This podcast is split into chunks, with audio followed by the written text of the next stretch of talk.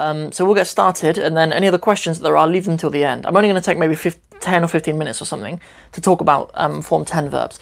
So if you weren't here, uh, last lesson, which was yesterday, which we did live here, I did a little introduction into what Form 10 verbs are, and they're upon the pattern istafa'ala. So um, we call that Form 10. They always begin with this ista bit at the middle, and generally verbs that are in that kind of form, they carry with it a certain meaning. Usually it's to do with seeking something or to consider something a certain way. So I gave the examples, um, like with the verb um, nasara, which means to help. The verb istansara would be to seek help. Now that's an example of one of these verbs, which means to seek something.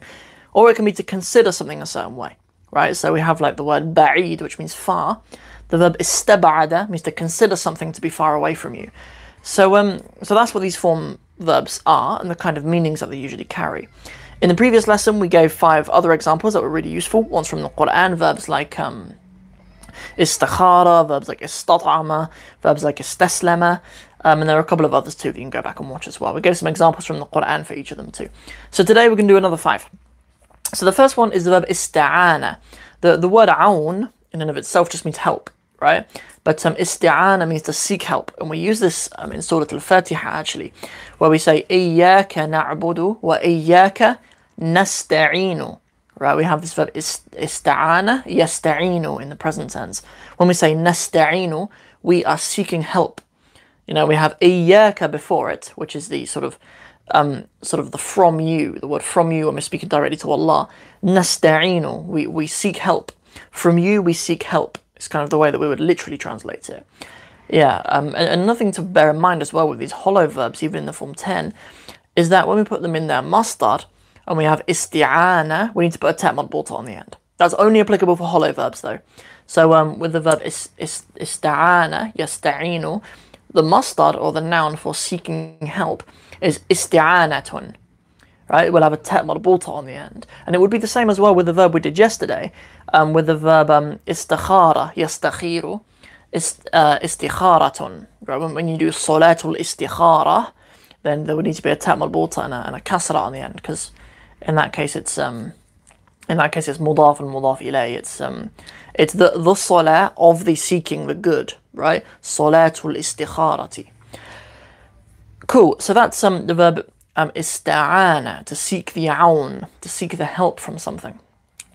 So the next one is another hollow verb actually. Is the verb istaqama, istaqama, which um if we think of okay, so the, the, the root word, the, the, the, the, most simple form of that verb, obviously in the form one would just be qama, which means to stand up. Um, and the present tense is yaqumu. Um, yeah, to stand up or to get up or to you know, rise or something like that. But um, if you do istiqama yastaqimu, it's to do with becoming straight, right? It's to kind of seek uprightness, right? It's to do with being being straight. And even like, I remember being at the gym in Palestine and they would call the flat bench they call it mustaqim. If something's flat or straight, or even like the bar, like in, in a gym, you'll have like a straight barbell, or you'll have like the easy bar, which you can hold at a different grip. And they call it mustaqim as well. They use, even use it for that. Or if you lay the bench press to be flat, they'll call it mustaqim as well. But um, we use that in Surah Al-Fatiha as well. Um, when we say ihdina sirat al-mustaqim. We use mustaqim to mean the straight, to mean the straight sirat, the, the straight path. So actually, just in Surah Al-Fatiha, we have two examples of these um, Form 10 verbs. When we have إِيَّاكَ نَعْبُدُ وَإِيَّاكَ نَسْتَعِينَ So we have نَسْتَعِينَ in there, which has na at the beginning because we're saying we. And uh, with the word مُسْتَقِيم, uh, that would be the, um, you know, it's the ism fa'il, it's the active participle. We're describing the sirat, which is why we get that word. We get the word mustaqim. Uh, the next example is um, it, it isn't one of these verbs to seek something. It's a, it's a verb to consider something a certain way. So um, we have this adjective in Arabic, which is ghani, which you use for if, if someone's wealthy, then they are ghani.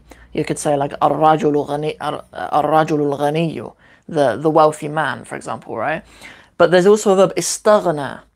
Istaghna, in the present tense it would be yastaghni. But um, istaghna, it's a final weak verb actually. We did one yesterday as well can't remember what it Oh yeah, it was um istasqa, wasn't it the one we did yesterday? Istasqa, to seek the rain or to seek water. Yastasqi. But then today we have istaghna, yastaghni. so if ghani means wealthy, what is um what is istaghna? Is to consider oneself wealthy or to consider oneself like self-sufficient, right? If you are ghani, you're not in need of provision from any others, right? There's um there's an ayah I believe in Surah Abasa أما من استغنى فأنت له تصدى is um, أما من استغنى as for the one who istaghna as for the one who considers themselves self-sufficient um, that's an that's an ayah in Surah Abasa I believe but um, someone put it in the comments if, if, if I'm wrong but I think off the top of my head that's an ayah from Surah Abasa Cool. The next one is another um, verb which I only actually I actually can think of one example of where it's used in the Quran, and um, it's the verb istatnasa. Istatnasa, and it's only used in the present tense in the mansub in the Quran that I know of, um, where um, it's in Surah An-Nur, um, where Allah says, لا تدخلوا بيوتا غير بيوتكم حتى تستأنسوا do not enter لا, لا تدخلوا بيوتا do not enter homes غير بيوتكم other than your own homes other than your homes حتى تستأنسوا until you تستأنسوا right after حتى the verb afterwards has to be um, has to be what we call mansub which is just a, a certain case in Arabic and uh, you know words being mansub it often means they have a fatha on the end, right? It often means that like in the singular when we use it. Hence, like the, the in the in the hadith where the Messenger of Allah sallallahu alaihi wasallam says, لا يؤمن أحدكم حتى yuhibba." Right? like n- none of you has believed. لا يؤمن أحدكم حتى until yuhibba. We're not saying yuhibbu until he loves, right? We're saying yuhibba because it's after حتى. So that this is a hadith where um, where the messenger is saying, none of you has believed until you love for your brother what you love for yourself. But where he says until in, until you love, or until he loves rather, hatta yuhibba. And we have the same thing going on here with the verb istetnasa. Because it's in the present tense and it's in the plural, because we're saying testetnisuna is what it would normally be, testetnisuna. But um, the antum conjugation of the verb, the you plural masculine, is one of the five verbs where we do hadaf and noon. So we, we cut off the noon. We say hatta tasta'nisu. That's how we know that it's um we know that it's mansub. Hatta tasta'nisu. Until you have announced yourselves. You know, that's that's probably a fine translation for it here for our purposes. حتى تستأنسوا وتسلموا على أهلها until you have made yourself known and you have and you have greeted the people as in the people of the house, right? That's like an etiquette of the Muslims that we should we shouldn't enter anybody else's houses until we've made ourselves known and we've done sallama, we've greeted the people of the house, right? You know, which is interesting. Like a lot of us from like you know, you know, for, from Muslim communities and stuff, we think that's kind of a given. But um, like growing up in my culture, like growing up in Cornwall, like even though we're we're still English and stuff, like Cornwall generally we have like a very relaxed lifestyle like especially if you live in like a village like i did like everyone knows each other. And like often people in a lot of villages in cornwall don't even lock their houses at night and stuff. Like you might go out and go shopping and not even lock your house because why would you? Like everyone just trusts each other so much, and like like throughout my whole like almost my whole childhood, certainly my whole teen years when we were living in Cornwall, growing up there, like sometimes my dad and I would go out to the beach or whatever, we'd go out as a family, and we'd leave the house open, and we'd come back, and there'd be like someone in the kitchen just making a cup of tea, like just waiting for us. Like they'd, they'd come to come speak to my dad or something. We hadn't been there, just let themselves in, and just just made themselves a cup of tea. We sit at the table, they'd be like, "All right, so I'm trying a cuppa." When we'd come in, and we, we thought that was completely normal, right? But that's not like the etiquette of a, of a believer, right? Like, you know, the, the, the believers should afford each other a, a, level of like privacy in their own homes. So, um, so anyway, like, you know, in, in kind of more relaxed cultures and stuff, that is actually something that would need to be taught. Whereas sometimes we kind of take that for granted. Like, I, I know with my in-laws, like that, my, my in-laws are Somalis. Like, you, you wouldn't do that. You wouldn't have people just let themselves in your house and are like just making tea in your kitchen or whatever like you know so so there are there are cultures where that isn't a given. Cool. Uh, next one is um, we, we could have actually started this whole series with this verb actually.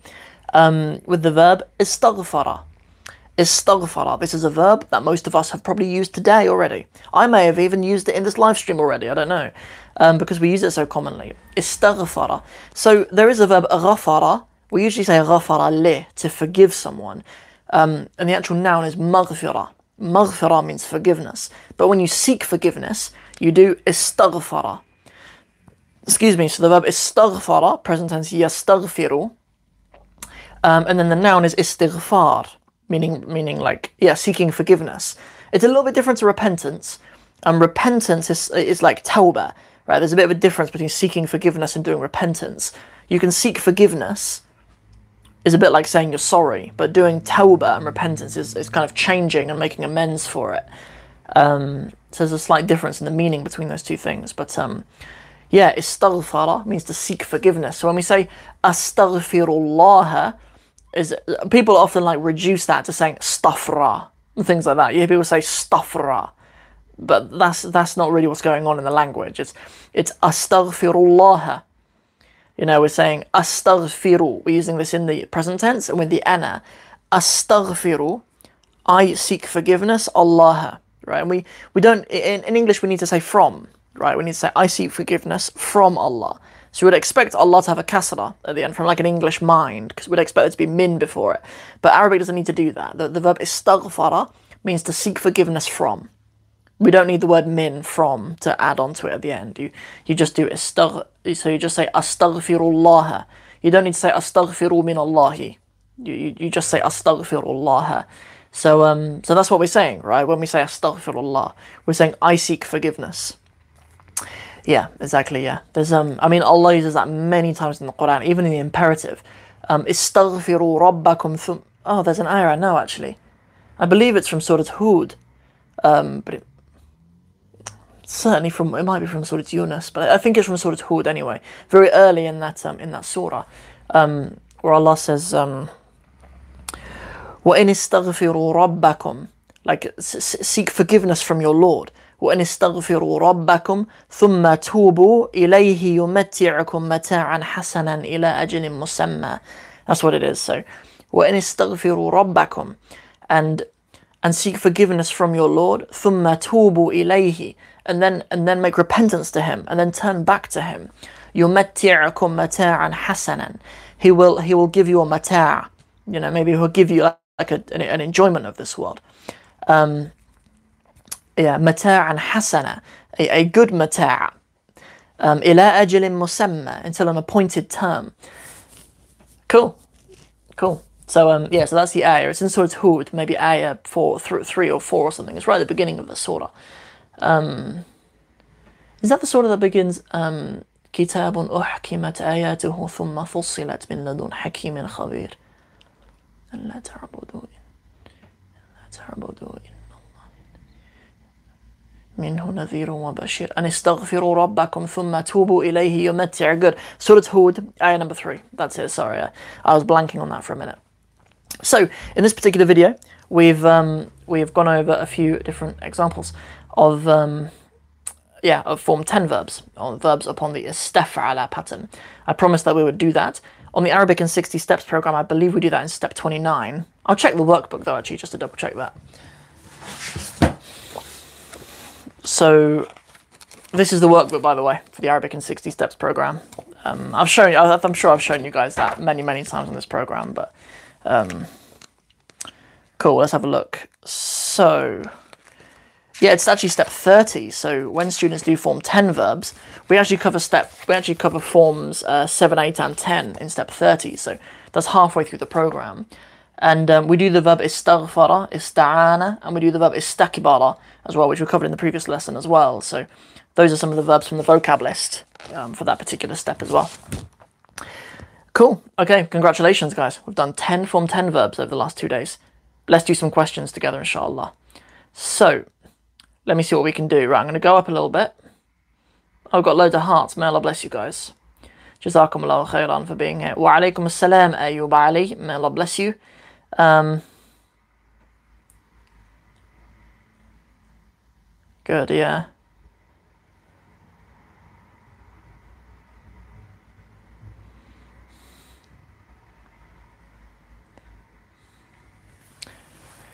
Okay, so um, we've got a question from our, our brother from Pakistan, actually from Kesh, from not not from um from uh, Karachi. That's it. So um uh, when someone visits your channel for the first time, how should they start? Please give some orientation. Good. It seems like a little bit of a hodgepodge, doesn't it, of what we're doing? I mean, what I actually recommend that you do if you if you want to like be involved in the stuff that I do, you can just get like like I've got a free course that I give out. It's called the Best of Stories. So like if you're a real beginner but you know the script, well actually even if you don't know the script, because we've got a free course on the script as well, so you'll get all of that for free anyway. Um, let me think about where you should go to get that. Um, I'll put a link in the description at some point, inshallah. Um, yeah, um, well, we'll sort that out. But um, I mean, if you're just on this YouTube channel, though, maybe go to just one of the series. Um, you know, I suppose here on the YouTube channel we don't have everything like structured because that's that's what we do actually in the courses that we have. Um, drop me an email is what you should do drop me an email, sam at arabic60steps.com. Drop me an email and say, yo, Sam, what have you got for me? And I'll send you some free stuff and we'll take it from there.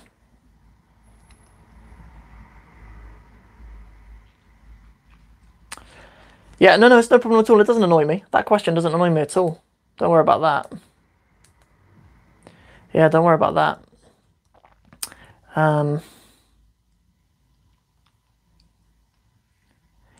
and please give us your brief introduction too. Um, oh yeah, and also, yeah, do like the video as well. Thank you for that comment. All of you should like the video. We should have more likes than viewers over there. We should have, we've got 12 likes, but 9 viewers, 10 viewers. Everybody like the video, please. All of you go and do that. I've seen some other YouTube channels have like very, very big repercussions for student, for people who don't like the video. Like they'll show horrible, like, like there are some YouTubers that like get their foot out and show it to the camera and stuff. They're like, you do not want this to happen. So um, my lights ran out. The battery's dying from a little ring light. Gutted. It keeps going off on its own. So hopefully the lighting's not too bad though, it's got a window open. But yeah, it's already just fizzling out. But uh, yeah, so we can't use that right now. I need to charge it. Um, yeah, so anyway, guys, I'll, I'll give you a brief introduction to myself for those of you guys who are new to the channel. Okay, Bismillah. Okay, so my name's Sam. Nice to meet you guys. Um, so you can tell by the name Sam, I'm not an Arab. Just a bog standard white English dude. Um, I was born in Northampton, which is a little kind of working class town here in the UK, and uh, moved to Cornwall when I was 11. If you've never heard of Cornwall, Cornwall is basically like a middle class sort of package holiday. That's basically what it what it is. Like if you want to imagine Cornwall, imagine white person's middle class holiday package. That's what it's like. It's beaches, um, you know, hotels and stuff. Like it's a very kind of it's very touristy on the coast, certainly, like where I grew up. And um, when I was about seventeen, I was studying world religions at college, and I had this assignment where I had to listen to the Quran. Um, one of our one of our one of the religions we had to study was Islam, and we had an assignment that we had to listen to some verses of the Quran and write about how we might think it might make Muslims feel. And, um, and it changed my life. I sat in my bedroom um, looking over the countryside and put my headphones on. And, um, and yeah, from, from the minute I pressed play on some of these surahs of the Quran, on it was on Quran Explorer, I think it was, um, I knew it was going to change my life. Like I knew I'd probably spend the rest of my life learning and teaching this language. Like obviously like it had such a profound impact on me even though I'd, I'd never like I didn't understand a word of it do you know what I mean like it was purely just from like the, the, the melody of this language like I knew it was powerful and I knew it was something really special so um so after that um, I changed my plans of what I wanted to do. Like I, I, I, was on I was on course to do to study Spanish at university. Um, you know, I'd applied to Oxford, um, and um, yeah, my, my plan was to study Spanish at university, but I changed all of that um, I made my plan to to study Arabic instead, and I got accepted into a university in London to study Arabic and um, to start my Arabic degree when I was 18. And um, went to Egypt in my summers and studied in Cairo. And um, I spent a year in Palestine as well. I, I spent a year at An Najah University in Nablus and um, yeah, I wrote a dissertation in Arabic at that university. Um, the, the, title of my dissertation is Wasf al-Nasara fi Rihlat ibn Jubayr, um, the description of the Christians in the in the travel writings of Ibn Jubayr. That's what my dissertation was on. Um, and then came home in like 2014, final year, and I studied Somali at university as well. So I so you know I ended up graduating in Arabic, but also had done um, like university degree level Somali language studies as well. Yeah, and then um, I got married um, straight out of university, and then I got a job as a primary school teacher. So that was kind of where I, I built kind of a more skills and more of an inclination towards teaching and sharing knowledge. And I was awful at my job. Um, I was a dreadful, dreadful primary school teacher. Not not because I was actually bad at teaching. Um, it, it's more that, like being a school teacher here in the UK, there's a lot of admin. Like I'd say, in my work day, teaching was only about a quarter of my time which isn't really right, is it, as a teacher? But um, but also I just got married, and like I, to be honest, I didn't. I had other. I wanted to do other things with my life. Like I also wanted to be teaching Arabic, and I also wanted to be doing jujitsu and spending time with my wife and having a balanced life. Like I, the the the things it demanded from me didn't really work out for me, so I, I left. Um, um, and out of that, the only thing I knew how to do was just to teach Arabic. So I started out my career just going to people's houses and teaching their kids Arabic and um, it's just been a journey from there. Really, that was that's in sort of late 2005. No, no, that's early 2016. That is.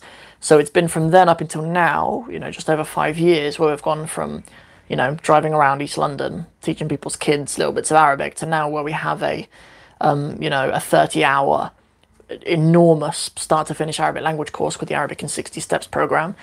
And uh, we have a number of free courses as well. One, one, um, one called The Best of Stories, um, which was a course that I wrote after my first son was born, after Yusuf was born. And I also have the Arabic script bundle, which I wrote after my second um, child, Yunus, was born. And um, so we have some free courses, and um, then we've got this big, the big program, the Arabic in 60 Steps program now. And now we're at a point we've had um, about 600 students now, alhamdulillah. So, so that's the journey in very broad strokes. That's uh, that's how we've ended up here. Um, Okay, where are we? How did your family react when you accepted Islam at such a young age? Um, well, they they kind of put it to the back of their minds by brushing it off as that it would probably be a phase. Like, uh, I've I've I've been a lot like that through most of my childhood. Like, I'd get really enthusiastic about stuff and then develop new passions and and stuff like that. I think they just kind of thought Islam would be one of those. Um, but they're they're still waiting, and it's been ten years for it to not. And I've got married and got kids and stuff. so so yeah. But then uh, then eventually, just over time, it just became a thing. Do you know what I mean? Like, you know, you know, after two or three years or whatever, it's just it's how it is now. Like my whole adult life, I've been a Muslim now. Like it's it's so normal in our family and everything. Like, um, yeah, and then also like like all of my siblings have matured as well. Like when I first embraced Islam, like my sister was twelve, she's a twelve year old girl. She's got a big brother who's become a Muslim, and she'd never met a Muslim in her life at that point. I'd never met a Muslim in my life. Do you know what I mean? Like you can very easily grow up in Cornwall and have never met a Muslim in your life, very easily. So like, yeah, there was just sheer ignorance really from, from on on all of our parts. Um, yeah, but then, but like, obviously as I got older, like not only have I like got married and had children and settled and stuff, like my my siblings have also got older and become more mature and stuff too. Um, so yeah, the, the, that's just some ramblings about that. Um, what age did you accept Islam? I was 17. And I'm I've just turned 28, so it's been just over 10 years now. So yeah. Um, are you interested in etymology? Oh, I love a bit of etymology. I love where words come from. Um, what are your thoughts on Old and Middle English? I'm completely ignorant on them. There's a really cool podcast, though, if you're interested in it, called um, The History of English. I've listened to a few episodes of it. Um, yeah.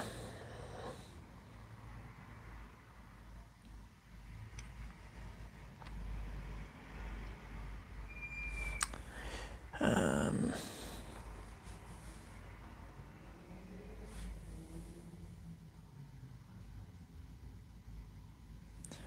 Um, maybe I'll, yeah, so, um, well, my email address for any of you guys who need it and want to inquire about courses and stuff is sam at arabic60steps.com or just go for um, arabic with sam at gmail.com. Either of those would be fine. Um, yeah, or DM me on Instagram if you're on Instagram, Arabic in 60 Steps. Or my personal one is Sam Martin Burr at Sam Martin Burr. Yeah.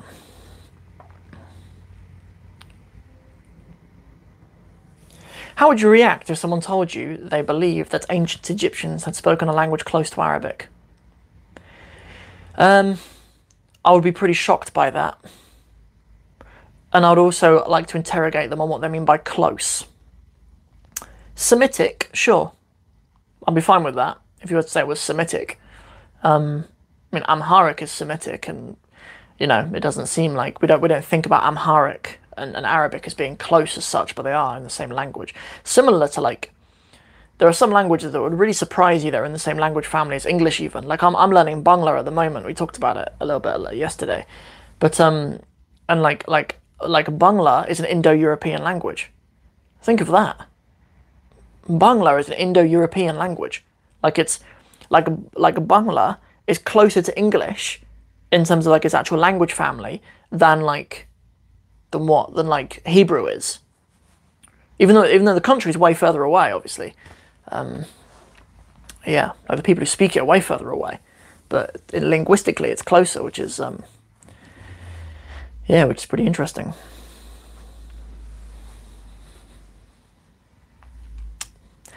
Barakallahu feek, sister.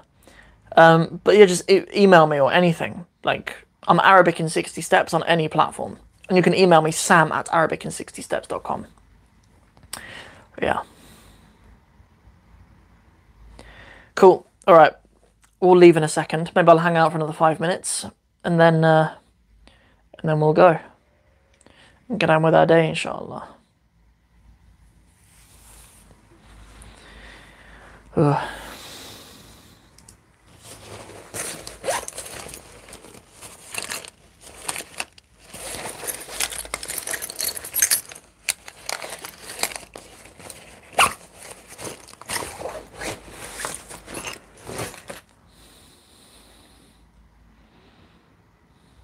Cool. Any other questions? Just stick them in, or anything else you want to chat about?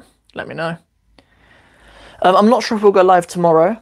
Um, we may wait until next week on Monday, but um, I'm going to try to make it a habit of going live at like 5:30 p.m. UK time on Monday, Tuesday, Wednesday. It works out really well because my son's at madrasa from five till seven, so I can drop him off at madrasa, get home, and uh, then we can go live for like half an hour, 40 minutes, or whatever. So if we make that a bit of a routine, that'd be really good because um, we don't have much kind of structure here actually on the social media and on the content side, so it'd be good to have some structure. Uh, is it hard to find halal food in the UK? It depends massively on where in the UK you are. In London, no. It's harder to find haram food in London. You're pushed to find food that's haram in London, in, in, some places. But um, in, in Cornwall, where I'm from, it's pretty hard. There's some good restaurants. If you go on, if you go to Cornwall on holiday ever, I highly recommend going to Central Grill um, in, in, in Truro, which they do kebabs and Turkish food and meat and stuff. Um, really good. It's run by brother Metin. May Allah bless that brother. He's a friend of mine. Um, he takes really, really good care of, um, you know, of, um, of, of, people who go there, of the customers. And then I'd also recommend if you're into curry, then um, yeah, go to the new Taj in St Austell. I highly recommend that. It's run by Uncle Tipu. May Allah bless him. Um, yeah, those are two places I'd highly recommend if you want halal food in Cornwall. Okay, what else have we got? Which Arabic country speaks the most colloquial? By most colloquial, I'm just going to kind of interpret that as like the furthest away from standard Arabic Morocco. They are unmatched in their distance from Fusha.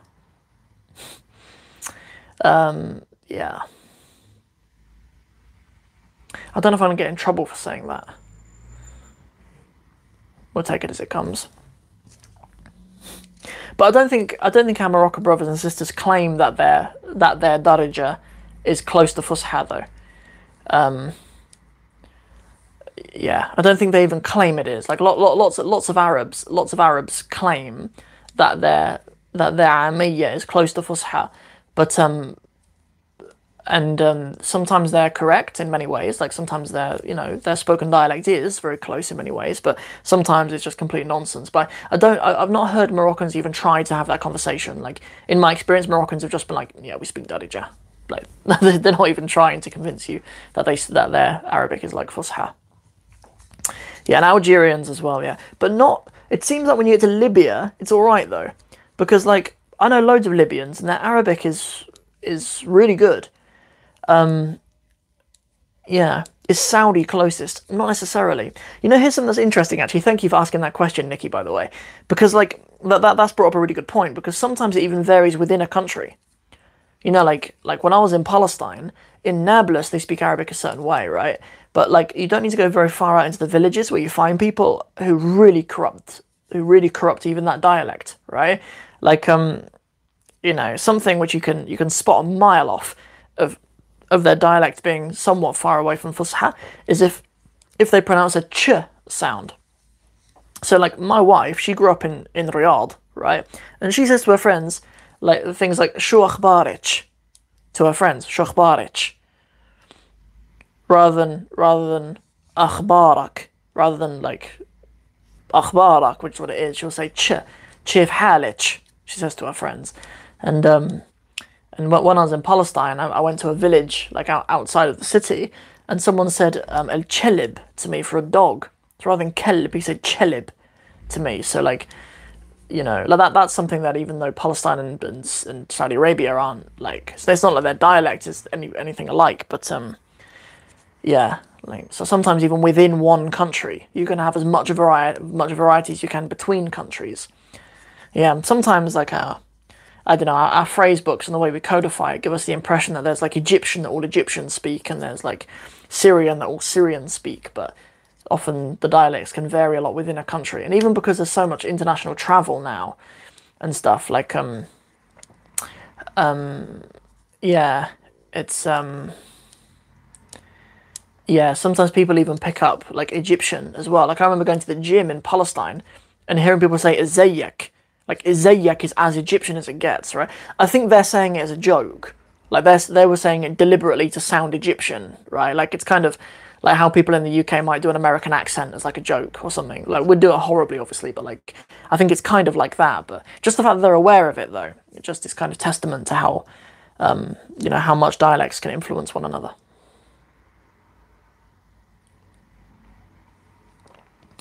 Kalb means heart in, in Urdu. Cool. Well, that's probably for, from the term qalb. In Arabic, the word qalb means a heart. Um, what language is it that dil means heart? Dil. Dil or dil. Dil means heart. Might be Persian or something. Yeah. Cool. I'd love to learn Urdu. Okay, Urdu and Hindi, right? Dil. You know, like there's just bits of bits of Hindi and Urdu that always just come to me because at university I lived with a brother who would always have Bollywood music on, and I remember, I remember this line, "Dil legalia" or something like that, "Maine intizar karke" or something like that. Um, some some Hindi. I don't know what it means. Um, well, "Maine intizar karke," intizar probably comes from the intizar, meaning waiting right? Intizar is an Arabic is, is Arabic as well. So intizar karke, I don't know what the karke bit at the end means. Um, there's always bits in Urdu that I hear that sound really memorable.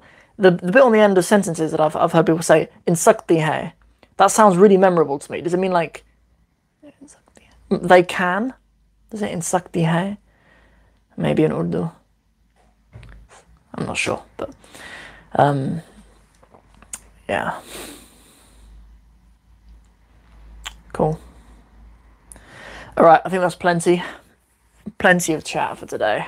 I'll let you guys go and get on with the rest of your day. But thanks for hanging out today. It's been very beneficial. Um, yeah. Cool. Don't forget to like the video, by the way. I want to get that. We need to get the likes up. We always need to get the likes up. And uh, any questions at all, you can email me, sam at arabic60steps.com. Um, yeah, or just comment underneath this video. Come and follow me on Instagram at arabic in 60 steps. Um, Cool. All right, guys, we'll call it a day. May Allah bless you guys. جزاكم الله خيرا. Uh, and uh, وعليكم السلام uh, uh, للأتراك to the, to, to, to the Turks among us. And uh, to Sheikh for coming to chat to me today. Alright guys, Assalamu alaikum.